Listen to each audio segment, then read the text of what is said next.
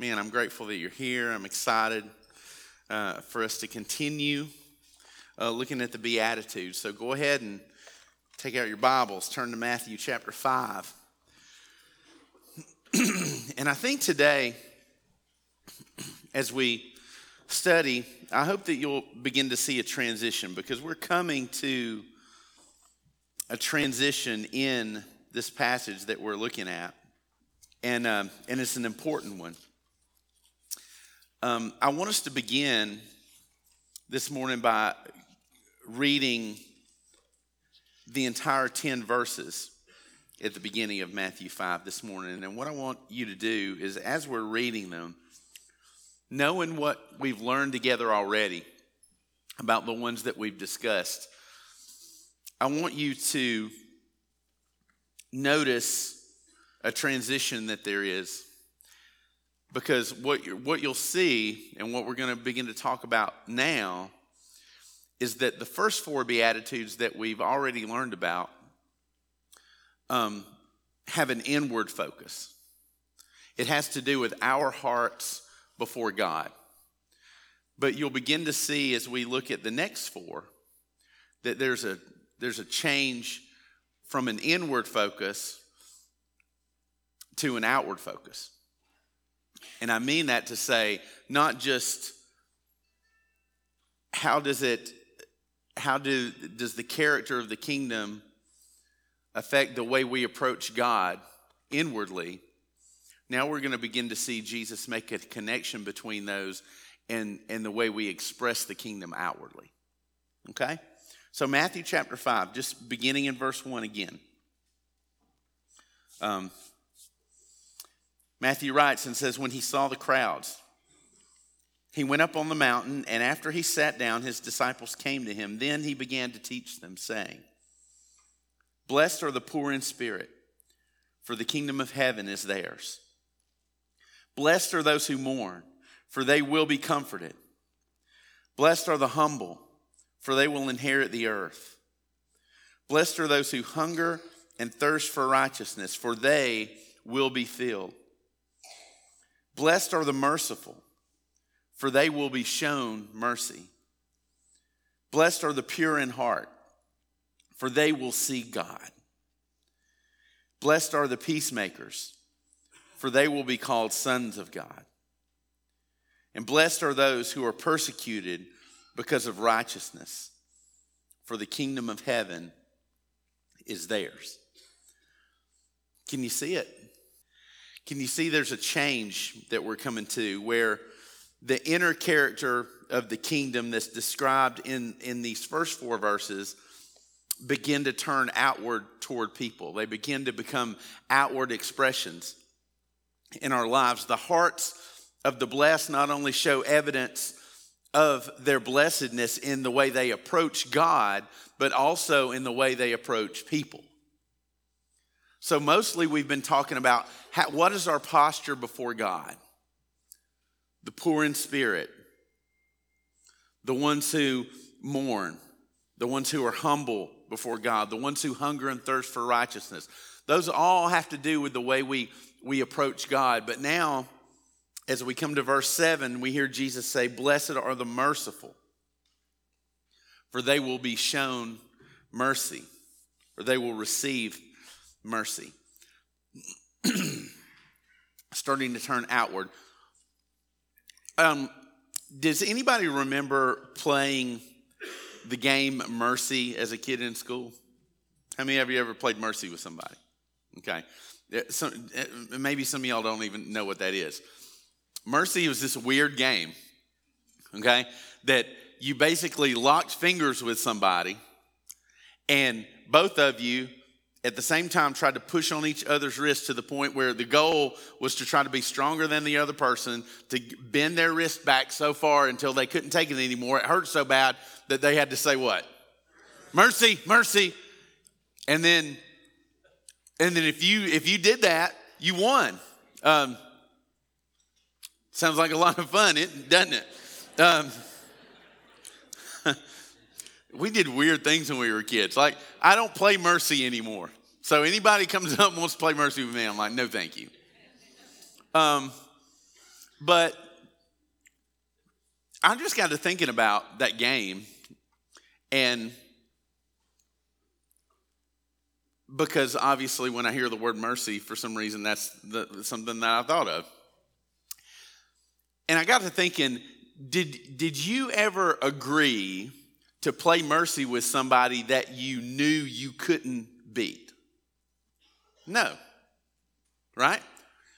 Like when one of your buddies at school or whatever said, hey, come on, let's play mercy, and they hold their hand out like that, you would never reach out and grab their hand if you knew good and well you could not beat them. You would say, because there were kids like that. There were kids that tried to play mercy with me. I'm like, mm no, because I can't beat you. I'm not, I'm not as strong as you are. You only agreed to play with the people that you thought you could beat. And why wouldn't you play somebody that you knew could beat you? Well, one, it's painful, right? It hurt. And you didn't want to be hurt. And second, it was embarrassing because there were always people watching. You always had an audience for a game of mercy. So, so I got to thinking the only time I would ever enter into playing a game of mercy with somebody is if I had the intention or the thought that I could actually beat them. That I could, um, so my, my attempt or desire to ever play that game with anybody was motivated by my desire or, or my faith in my ability to dominate them, right? I didn't play mercy with people I couldn't beat. Why do we call that game mercy? Because I'm only motivated to play it if I think I can dominate you. And that's the opposite of what mercy means. That's the opposite of what Jesus is talking about here.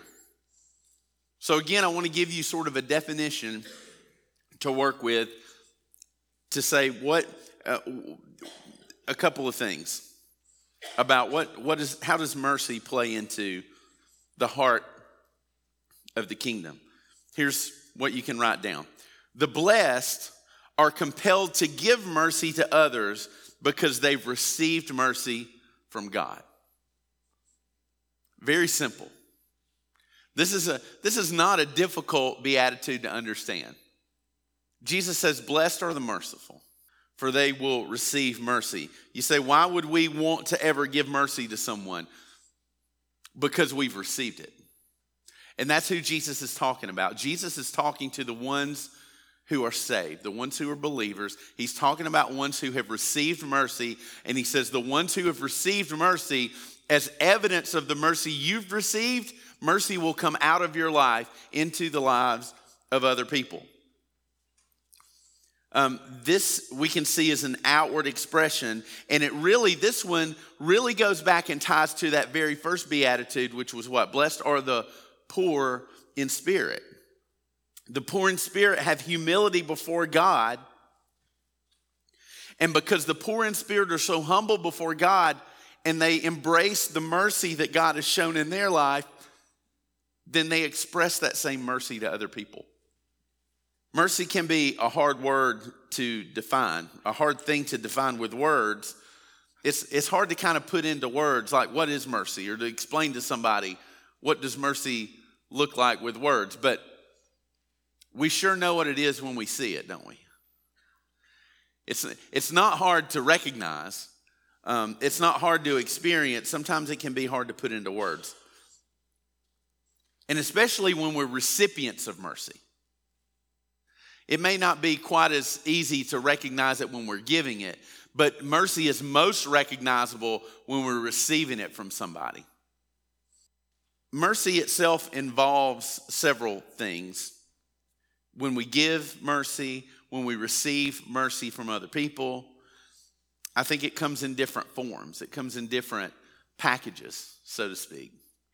And different elements of mercy are, are highlighted in different moments depending on what our need is. So I just want us to kind of talk about three expressions of mercy.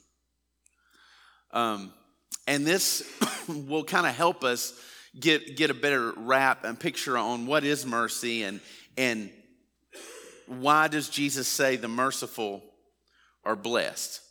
And so, if you're a note taker, there's three expressions of mercy we'll talk about this morning. And here's number one mercy exercises compassion. Mercy is the exercise of compassion, and the merciful are compassionate people. Um, I keep trying to reiterate to you how shocking these words would have been to the people that were listening to Jesus teach on the mountain that day.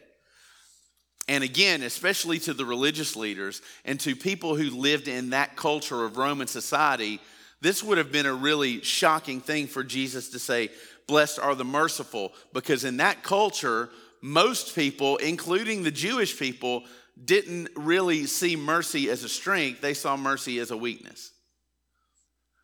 Roman culture absolutely saw mercy as a weakness. I read and tried to study this, and, and, and it was shocking to me that in Roman culture, um, the, the power of the patriarch was a big deal. The power of the father of a family um, was, was a huge thing. And there were actually times in Roman culture where a father could decide whether a newborn child lived or died. And they could make that decision. In, in some cases, I read um, a, a newborn child would be brought and laid at the feet of a Roman father. And at that moment, that father could decide whether that child lived or died. And if there was something wrong with the child, if there was something not quite right, if there was a weakness or something about it that the father thought would not bring honor to his family or might not be beneficial to the line, then the father had the authority to say, This child doesn't live. Um, and that was normal. this, is, this was the culture. Um, a child born with a handicap or some kind of deformity, very often in Roman culture, a father would say, No and it would be killed, sometimes drowned immediately as an infant, just at the will of the father. And this was prevalent in culture. Husbands in this culture had the right to do make these sort of decisions when it came to their wives. They could choose to have their wives um, killed or that their wives would die for whatever reason they saw fit. The relationship between masters and slaves was very similar. A master had the right to say whether a slave would live or die. There was a huge lack of mercy and compassion in this culture that Jesus was speaking into. And so here comes Jesus. And Jesus is the most merciful human being that ever walked the face of the earth, right? Of course he was. Jesus was the greatest example of all of these things. And so Jesus was the, the pinnacle of mercy. He healed the sick, he gave sight to the blind, he made the lame walk, he made the deaf hear. He was drawn to the poor and the impoverished, and he, and he cared for them and he loved them, for the ones that were social outcasts. He welcomed them into his circle. He showed mercy.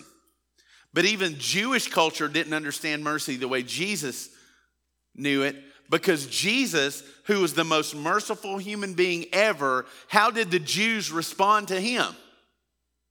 They murdered him. No compassion. And very little value for compassion. Many times, even right after Jesus would have shown compassion to a sinner, shown mercy to a sinner, the religious leaders were the ones that scripture would say very soon after that would pick up stones to try to stone Jesus in that moment, right after a demonstration of mercy.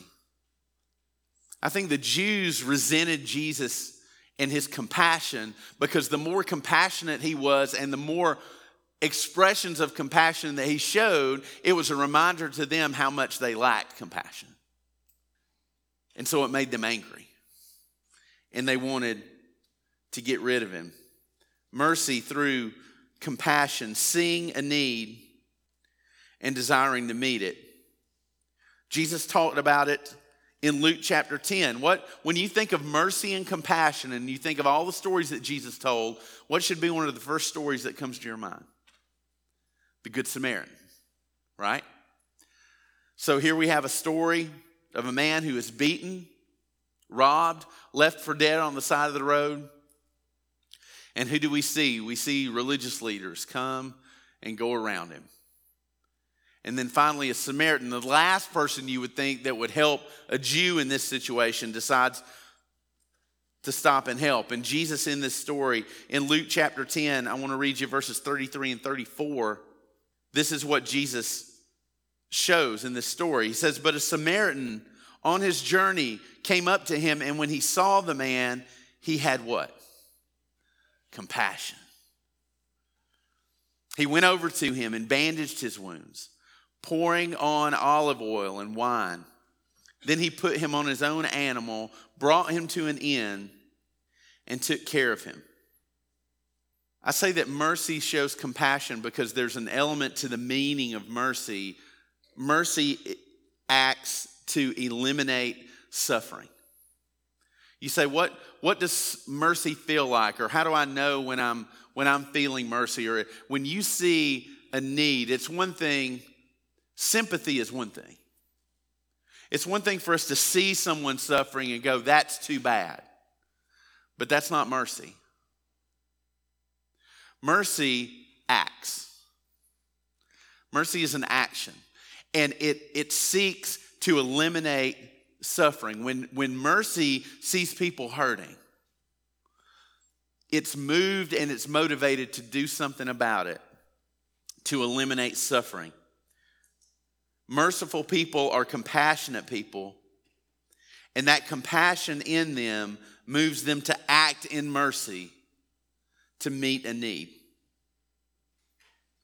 We see it in Jesus, just in numerous places, but in one, one particular instance, Mark chapter 6, verse 34, the beginning of that verse, says, When he went ashore, he saw a large crowd and had compassion on them. Why? Because they were like sheep without a shepherd.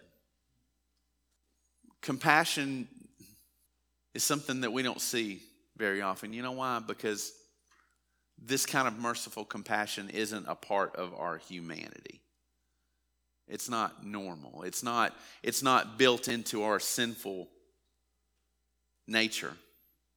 But here we see Jesus, just one of many times that he had compassion, compassion that drove him to weeping, and then compassion that didn't just drive Jesus to feel a certain way about it, but Jesus' compassion moved him to act. It moved him to do something to, to meet the need that he saw. Jesus is always our greatest example. And it wasn't just physical needs that Jesus was drawn to in compassion, but we see here, like in Mark 6, it was a spiritual need that he saw in people. And praise God for the compassion of Jesus for you and for me. Praise God that Jesus looked into my life and saw that I was a sheep without a shepherd. And praise God that He had compassion on me. And that because of that compassion, He showed me mercy that I did not deserve. He saw that I had a need and He came to meet that need. And, and mercy, remember, it, it seeks to relieve suffering. That's a, that's a key element of mercy. When, it, when mercy sees suffering, it acts to take suffering away. And this is what we see in Jesus. So, who are the merciful? The merciful are people of compassion. And why are the, why are the merciful, compassionate people? Because they've received compassion from Jesus. Because when they see needs, and they see suffering, they identify with that suffering because they know that they were suffering and that Jesus came to relieve that suffering. He came to save. And so merciful people are compassionate. Here's the second thing mercy not only exercises compassion, it's an action, but mercy expresses generosity. Compassion is a key element of mercy, but generosity is also a key element. Merciful people are givers, they are not takers. Again, something that was very much uh, common in, in the culture of Jesus' day and very much common in the culture that we live in. Take, take, take. Take everything you can. And Jesus says the merciful are not takers, they are givers. All throughout Scripture, there's a principle of generosity. And there's also a principle that says God, in generosity, returns to those who are generous. Proverbs chapter 11, verses 24 and 25. Listen to what it says. One person gives freely, yet gains more. Another withholds what is right only to become poor.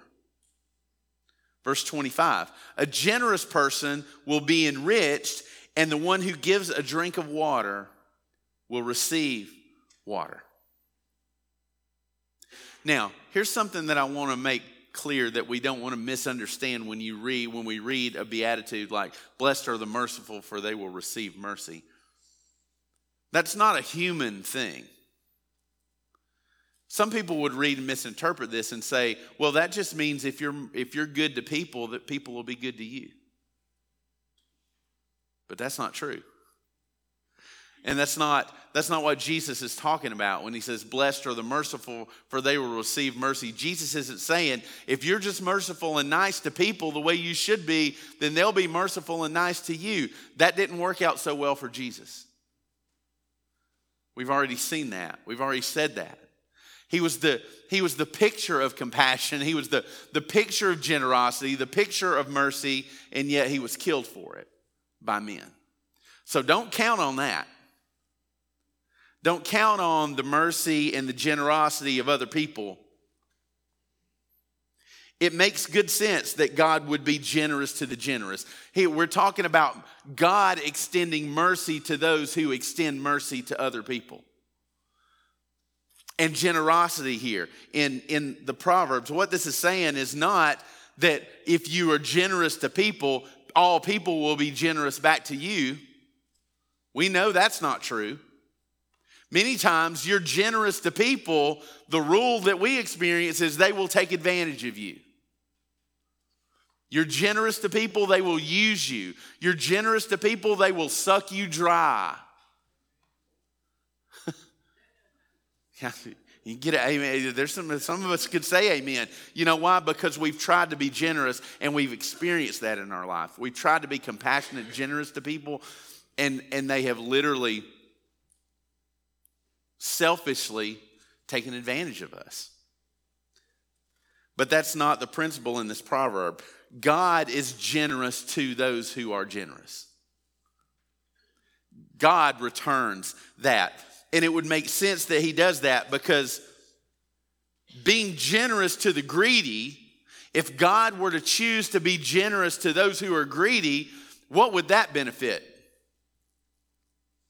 Who would that benefit? It would only benefit the greedy because they would just hoard it for themselves. But God chooses to be generous to those who are generous because it multiplies. The proverb says, for the person who is generous, God is generous in his blessings.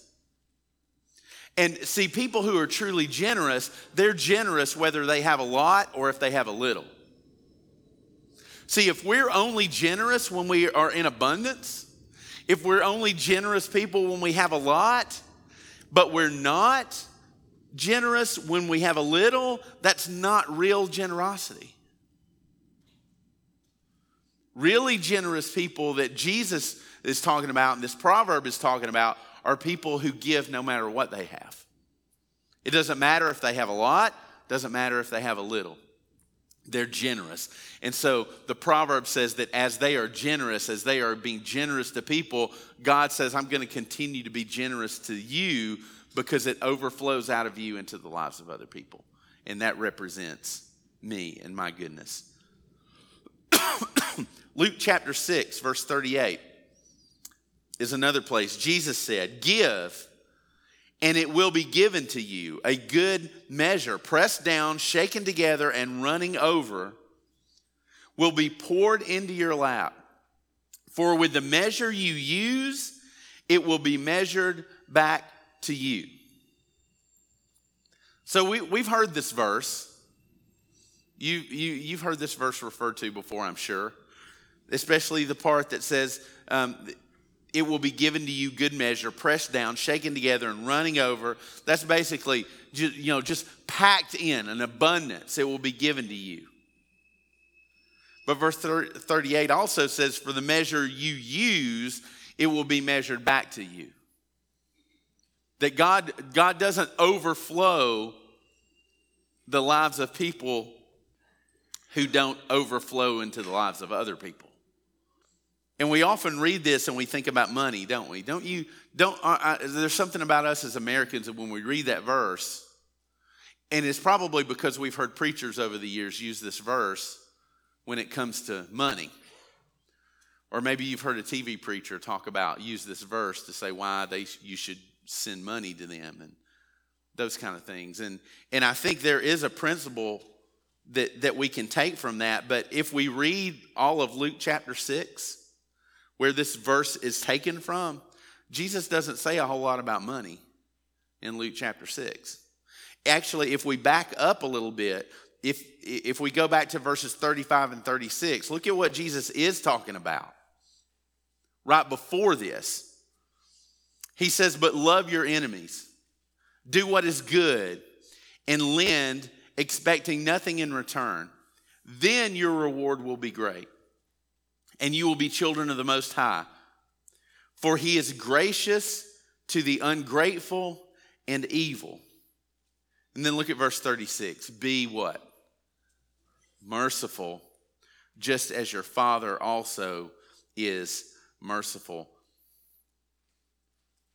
I think there's good reason to believe that when Jesus in verse 38 says, For with the measure you use it, it will be measured back to you, he's restating Matthew chapter 5, verse 7.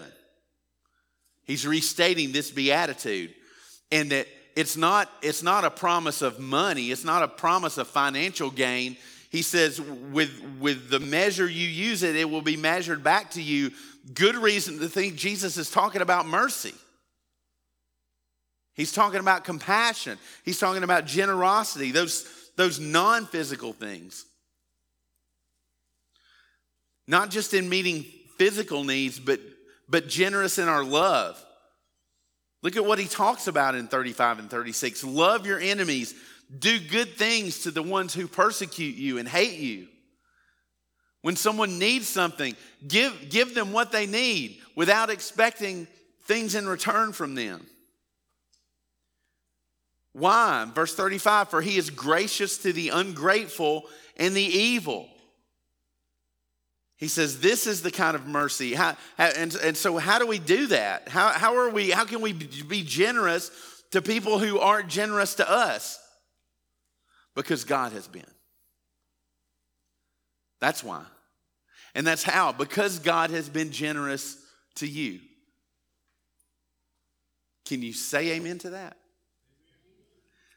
And if you think you can't, you really can. Don't get so down on yourself that you think, oh, well, God's not generous to me. Yes, He is. The fact that you're alive means that God is generous. The fact that He sacrificed Himself, that He sacrificed His Son for you, He has been generous to you. The fact that there is an abundance of glory and eternity waiting for you, He has been generous. It's not all about money, it's not all about stuff. So Jesus says, Blessed are the merciful, for they will receive mercy. As we are generous to people, God says, I will be generous to you. And then, verse, or the third thing mercy exercises compassion Mercy expresses generosity, and then huge here, mercy grants forgiveness. Mercy grants forgiveness. If we look deeper into the Sermon on the Mount and we get into chapter six of the sermon, we see where Jesus gives us the, the model prayer, right? We call it the Lord's Prayer often. And he says, when you pray, this is how you should pray. And in verse 12, I want you to notice something about the Lord's Prayer and, and, and what Jesus says about it that maybe you may not have noticed before. In verse 12, Jesus says we should pray and forgive us our debts as we also have forgiven our debtors. You've prayed that many, many times. You've recited that prayer before. Now, that word debt does not is not just talking about money. It's talking about like a trespass. It's talking about a sin. Forgive us of our sins and our, our trespasses against you as we forgive people who have sinned against us, as we forgive people who have trespassed against us. But then, after, if you notice all of those things in chapter 6, as he gives us this model prayer, he comes back at the end after verse 13 and he reiterates what he says in verse 12, in verses 14 and 15. For if you forgive others their offenses, your heavenly Father will forgive you as well. But if you don't forgive others, your Father will not forgive your offenses. So, of all of the principles and the things that we see in the Lord's Prayer, verse 12, that part of the Lord's Prayer is the only part of it that Jesus immediately, when he's finished giving the model prayer, goes back as if to say, hey, really pay attention to this part. Now, let me tell you what it's not saying. We read that, and those are, those are heavy words from Jesus in verse 14 and 15. If you forgive others, God will forgive you. But if you don't forgive others, God will not forgive your offenses. That's really hard for, for somebody to twist around and say, well, that doesn't really mean that. That's what it says. Now, let me tell you what it doesn't say. It does, Jesus is not saying that if you don't forgive other people as God has forgiven you, then he will take your salvation away. That's, that's, that's not what's, because that would contradict other things. We don't, we, we don't attain our salvation because of anything we do or don't do. It's all the work of God in our life. So it would, it would really contradict that if Jesus were to say, here's this thing, and if you do it, then you're going to lose your salvation. Well, you didn't, you didn't do anything to get it. So, so we're, we have to be sure that's not really what Jesus is saying. Because the blessed, the ones in the Beatitudes, the blessed are a part of the kingdom and have already been forgiven by God, and there's an expectation that they will forgive other people. Jesus is saying, Blessed are the merciful, for they will receive mercy from God. But part of the motivation for your mercy is the fact that you've received it already. Your motivation for forgiving others is expected because God has forgiven you. And Jesus makes that very clear here.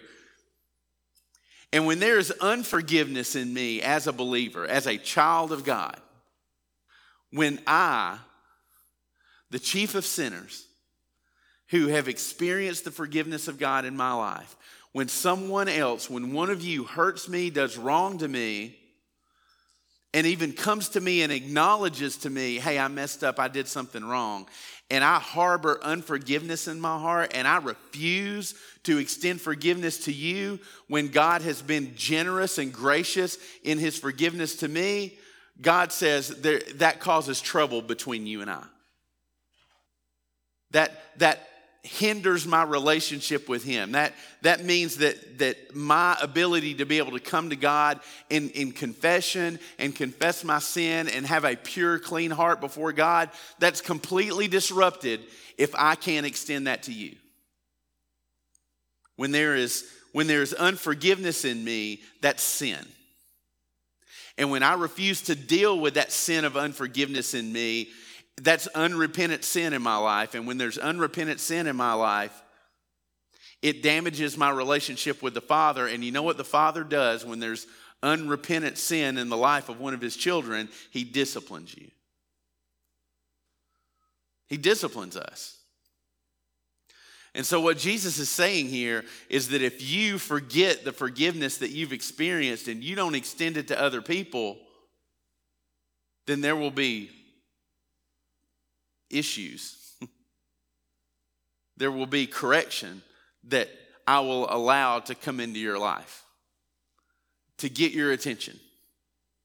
It creates a barrier between us and, and a clear conscience before God, and God takes that very seriously.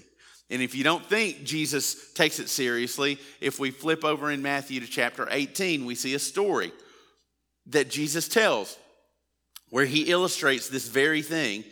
And basically, I won't read the whole story, the whole parable, but it's a parable of a king. And the king had two servants, and they both owed him a certain amount of money. One owed him a little bit, and one owed him a lot. Neither one of them could pay back their money. And so the king, in mercy, and compassion says, I forgive both of your debts. And so then immediately the one who owed a lot of money leaves the king's presence and he goes out into goes out into the city and he meets another fellow servant who owes him just a little bit of money. And he says, Hey, I need my money. And the guy says, Hey, look, I, I just don't have it. I don't have it but I'll, I'll, get it. I know I owe you and I want to pay you back. I just don't have it now. If you'll give me just a little more time, I'll pay it back. And that servant says, No. No, I want my money now. And he has his fellow servant thrown in prison because he can't pay back that little bit of money that he owes him. Immediately after leaving the king, and having been forgiven a debt that he would have never been able to repay had he worked and saved every penny for the rest of his life. He wouldn't have been able to pay that back. And so, how does the king respond? Jesus says, when he hears of this servant. Look at verse 32 in chapter 18. It says, Then, after he had summoned him, the king summoned the servant back into his presence. And after he had summoned him, his master said to him, You wicked servant. I forgave you all that debt because you begged me. Shouldn't you also have had mercy on your fellow servant as I had mercy on you? And because he was angry, his master handed him over to the jailers to be tortured until he could pay everything that was owed. So also my heavenly Father will do to you unless every one of you forgives his brother or sister from your heart. This is serious stuff. And I'm reminded and even convicted of the fact that we don't take forgiveness as serious as we should, according to Jesus.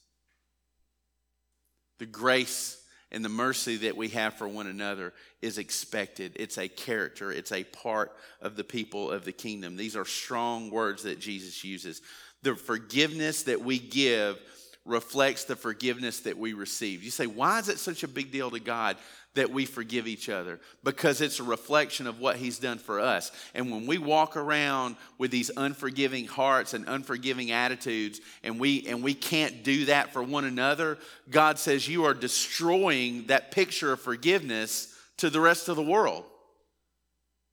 You're destroying that picture of what I have done for you when everybody else looks at your life. They can't see me. They can't see me in you when you are like that. It dishonors the forgiveness of God and it distorts the picture of the forgiveness of God to the rest of the world. And Jesus says, don't do it. Don't withhold forgiveness from someone. And, and when you do, expect God to correct you. Expect there to be circumstances that come into your life that get your attention because God takes it very seriously. And God, as our Father who loves us, will correct us and He will hold us accountable to do what is expected of us because we are to be merciful people. So, all three of these things this is mercy mercy in compassion, mercy in generosity, and mercy in forgiveness. So I'll end with this statement Mercy sees a need and acts to meet it. Mercy sees a need and acts to meet it through compassion, through generosity, and through forgiveness. We are all people in need. Amen. All of us are people in need. Now, we are one of we are we are one of two people. The greatest need that we have, apart from any need that we have in this world, we have all been people who needed a merciful Savior. That's our greatest need as humans. So we are either a people who are giving mercy out of the overflow of the mercy that we've already received from a merciful Savior, or we are people who are still in need of that Savior. And we're, we should be one of the two. If we have received mercy, we must give it, Jesus says. And when we do, God will extend mercy to us. He has already extended mercy to us in salvation. Out of that, mercy comes out of our lives into other people. And folks, when I when we are, are seeking to give mercy to people, God in our circumstance as his children, when things come and things become difficult, God will show his mercy to be faithful to us.